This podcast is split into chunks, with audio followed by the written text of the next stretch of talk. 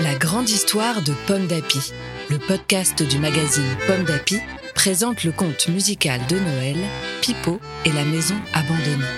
À écouter jour après jour avec les enfants jusqu'au 24 décembre.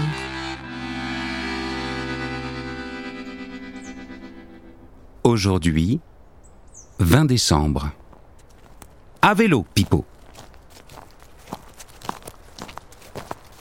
Pipo marche tranquillement dans la forêt quand un bruit retentit.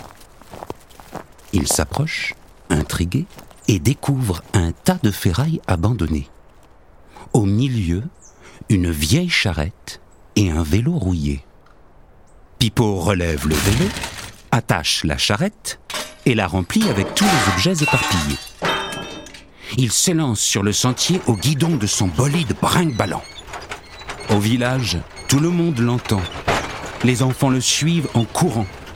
Pipo s'arrête et dit Servez-vous Une dame ravie prend un bidon pour son potager. Un monsieur récupère un râteau. Chacun repart avec un objet. Pipo s'apprête à rentrer quand une jeune femme lui tend un tambour. Il est abîmé, mais doué comme vous êtes. Vous pourrez peut-être le bricoler Pipo est ravi. De retour à la maison, il l'installe sur le toit.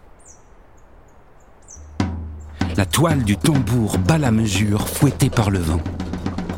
Le coquillage, lui, continue de faire résonner le murmure de l'océan.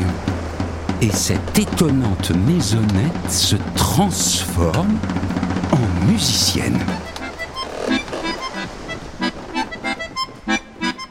Merci d'avoir écouté cet épisode de Pipo et la maison abandonnée. Ce conte musical du magazine Pomme d'Api a été écrit par Marine Gérald, Marie-Pascale Nicolas Cocagne et Marianne Olivier. Mis en musique par Vincent Carenzi et lu par Pierre-François Garel. Rendez-vous demain pour la suite. Pomme d'api, c'est bon d'être un enfant. Un podcast Bayard Jeunesse.